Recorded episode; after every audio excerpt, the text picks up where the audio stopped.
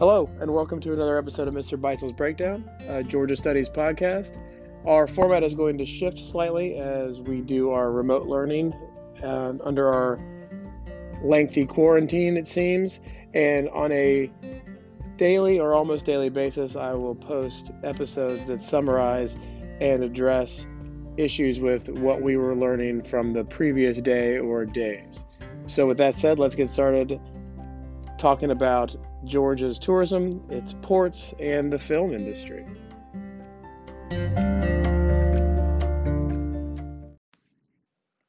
So, the first thing we reviewed or we learned about on Monday was Georgia's port expansion. The port expansion in Georgia is relatively simple. The port of Savannah, which has existed since basically the colony of Georgia began with Oglethorpe's arrival in Savannah. I mean, they were unloading and offloading things even back then. And it's it has continued to expand over time and become an economic driver for the region, as we learned about in the first semester when we learned about the transportation system. So you had ports and boats coming in and leaving the state and the country uh, with international and national trade, connecting to railroad lines, connecting to uh, eventually interstate systems to get goods and product in and out of Georgia and in and out of the United States through these giant ports and giant ships. The expansion portion is just allowing bigger ships with more cargo to be able to dock in Savannah. As they continue to work on the expansion, something that is currently uh, continuing, they are hoping that the money spent, as your answer has indicated, the money spent will recoup that economic activity um, many, many millions and many, many billions of dollars over.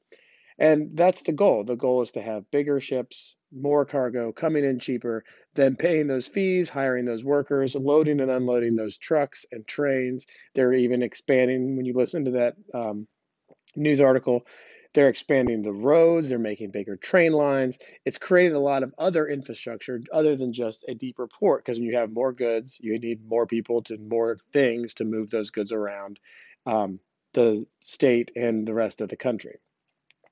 So one of the questions asked about those mega ships, many of us missed that away. It's going to let about six of those ships because they are super super large. Uh, I mean, they are called mega ships, but one of the regular size ships over recently has uh, toppled over in the ocean and had, was filled with cars and it had thousands of cars on it. That was a regular size ship. So a mega ship is going to be um, significantly larger, and it's actually probably hard to ex- explain the scale of those ships. Think like Liberty ship size, but even bigger, filled to the top and overflowing with cargo. And the transportation systems that it's going to interact with will be trains and trucks. That's what's gonna what is what it will touch and what it will hit on, and where they will use those to transport to Atlanta, transport all the rest of the country up and down the East Coast using our interstates and our train lines. And all of that creates some jobs, it creates infrastructure, it creates um, cheaper goods for consumers. It's just a good overall benefit to the economy once they get the port fully expanded. So the question that we asked at the end of that section was, is the $2.5 billion expansion a good use of Georgia tax money? Most of you said yes. Um, you could make an argument that maybe it's not, maybe it's bad for the environment, maybe we should be spending the money on something else. But economically, it's hard to argue that having the big ships come here is a bad deal for Georgia or for much of the United States. Second feature of Georgia's modern economy that uh, we sort of explored on Monday was tourism. It's hard to think of when you live in a place that this might be a place that people could come to visit willingly. Some of us would rather do anything but be here. But Georgia is a state that has tourism all over the state. Um, it's obvious when we learned about the barrier islands and the coast. People understand that we go to people like to go to the beach for vacation. Not particularly me because I get sunburned, but we do have tourism down at the beaches. People like to visit Savannah, and there's historical buildings and things that have been there since Oglethorpe's time that people more like me like to visit and look at.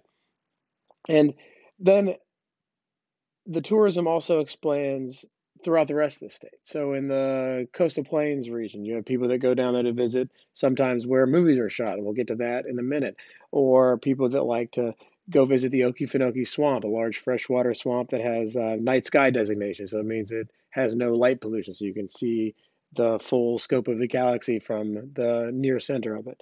And then when you get up into the Piedmont, you get to the city of Atlanta. And most of your tourism advertisements that I looked at focused on the area around Metro Atlanta, from things like things as simple as the aquarium to the world of Coke. Um, some people, one person I saw mentioned the CDC's uh, museum that it has, uh, founded by Richard Russell, a person that we need to know about. And um, obviously, that's more in the news now since the CDC is working overtime and is mentioned often in discussions about our current coronavirus situation. And then you, many of you talked about places in the Blue Ridge Mountains or in the uh, Ridge and Valley where people can go hike and let, stay in the mountains and look around and just do things out in more nature settings that are not the beach, but um, in mountain towns around the state. So there's plenty of options for tourism. Uh, a couple other things that people might do is visit the Little White House in Warm Springs, where Roosevelt used to visit as president and where he died, or the Presidential Center, uh, Jimmy Carter Center in Atlanta. Or some people even go down to Plains, Georgia, a small town in the coastal plains where Jimmy Carter was a peanut farmer and where he still lives now, teaches Sunday school twice a month. So there are tons of options for tourism in Georgia and reasons that people would come here. They also might come here because it's easy to get here. If you are coming in from another state, you can fly simply and easily to our large international airport, Hartsfield Jackson International Airport. We have, like we discussed with the ports, giant interstates um, that connect us to the rest of the region and the rest of the nation. It is not it is not a difficult task to drive from Georgia to anywhere on the East Coast, New York City, Washington D.C or out in the south across I 20 to Mississippi and Texas and all the way to California. So there are plenty of ways to get here and plenty of things to do when people get here. And when people come, they stay in hotels, they eat dinner, they buy gifts, they shop at stores, and all of that helps Georgia's economy grow and be more successful. It creates action for business, it creates opportunities for people to um, see and learn new things, but also for people that live here to make some money off of those same people that are coming here for a holiday. And the last part of Georgia's economy that uh, we have looked at over the last two days is the film industry in Georgia. This is what we spent um, our time on yesterday. The film industry is something that's relatively new to the state, probably in about the last decade that has gotten um, significantly larger. There's always been some movies shot here and uh, some TV shows going back uh, to the 70s.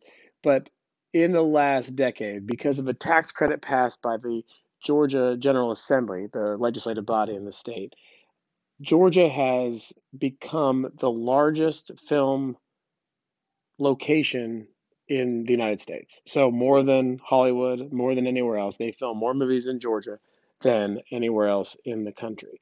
And one of the questions after I had you sort of look to see sort of the broad swath of things that have been shot here is why they come here. And why they come here has a little bit to do with why other people come to visit Georgia.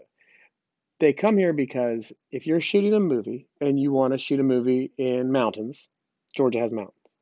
If you're shooting a movie and you want to shoot a movie by the beach, Georgia has beaches. If you're shooting a movie and you want to shoot in the country, look like you're on farmland, Georgia has plenty of farmland. Do you want to shoot a movie that looks like you're in a city? Georgia has cities small towns. It has those. It has every sort of topography geographically from the mountains all the way to the coast, if you think about our geography from first semester.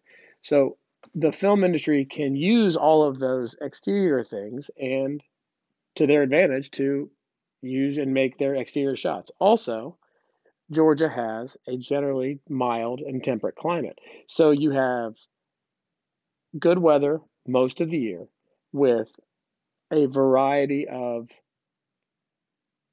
exterior places that you can then use to um, make movies with, and that's one of that's that's a major reason why Georgia's popular. The other reason is is because Georgia doesn't charge them taxes; they give them tax incentives and tax breaks um, to film movies here. So if they come film a movie here, they're not going to have to pay taxes on a lot of the stuff that they purchase and a lot of the money that they make. So those companies want to save some money, so they come here. So why would Georgia do this? And this is that last part where we did the little drag and drop activity for that um, Fate of the Furious movie. That movie alone made over 60 made Georgia over 63 million dollars in economic impact from things that they bought to crew money that they paid to stipends they gave people for food and all that money was used to hire Georgia workers or was spent in Georgia on other things creating more jobs and also increasing tax revenue because all those things they bought were taxable all the things that all the hotels they were used the rooms they rented the houses they borrowed everything that they did then went into the pockets of people primarily in Georgia. And most of the tax, most of the film industry keeps its money in the state. Now, obviously, like The Rock doesn't live in Georgia, so like his million dollars payments for the movie don't calculate into that. But the cast and crew, that a number you had to write down um, to answer that question, that was $18 million of money that went to the crew just for Georgia. The people that were just from Georgia made $18 million in revenue for all of the people that worked on the film. And all that money stays here. It's income for them for those people. They spend that money locally. They pay income taxes. They buy houses. They buy cars. They do all that stuff, and all that stuff helps the state. So it has it is argued that sometimes the tax credit is too high, it needs to be monitored or needs to be regulated a little bit more clearly, and they're working on that actually in the General Assembly this year, not right now, but this year, uh, to make things a little bit more clear and to make sure that Georgia is getting as much money as possible from this. But it has certainly been a giant economic booster for Georgia's economy having all of these movies filmed here.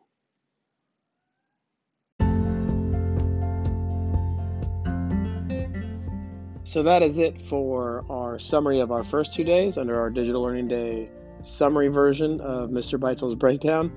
Hopefully, that helps clarify some of what we were learning about over the last two days and keeps all that straight in our mind so we can use that moving forward as we get into other aspects of modern Georgia and before we get into government in the future. All of this is a learning curve for me and for you, so I appreciate all of your efforts to stay up to date, to get your lessons and assignments done, and to ask as many questions as possible. I am available as always through email, um, through our online daily sessions if you would like to join those, through text, and any other way that you would like to try to get in touch with me.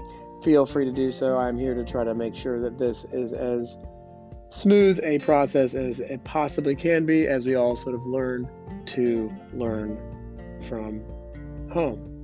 So stay safe, and I will talk to you soon.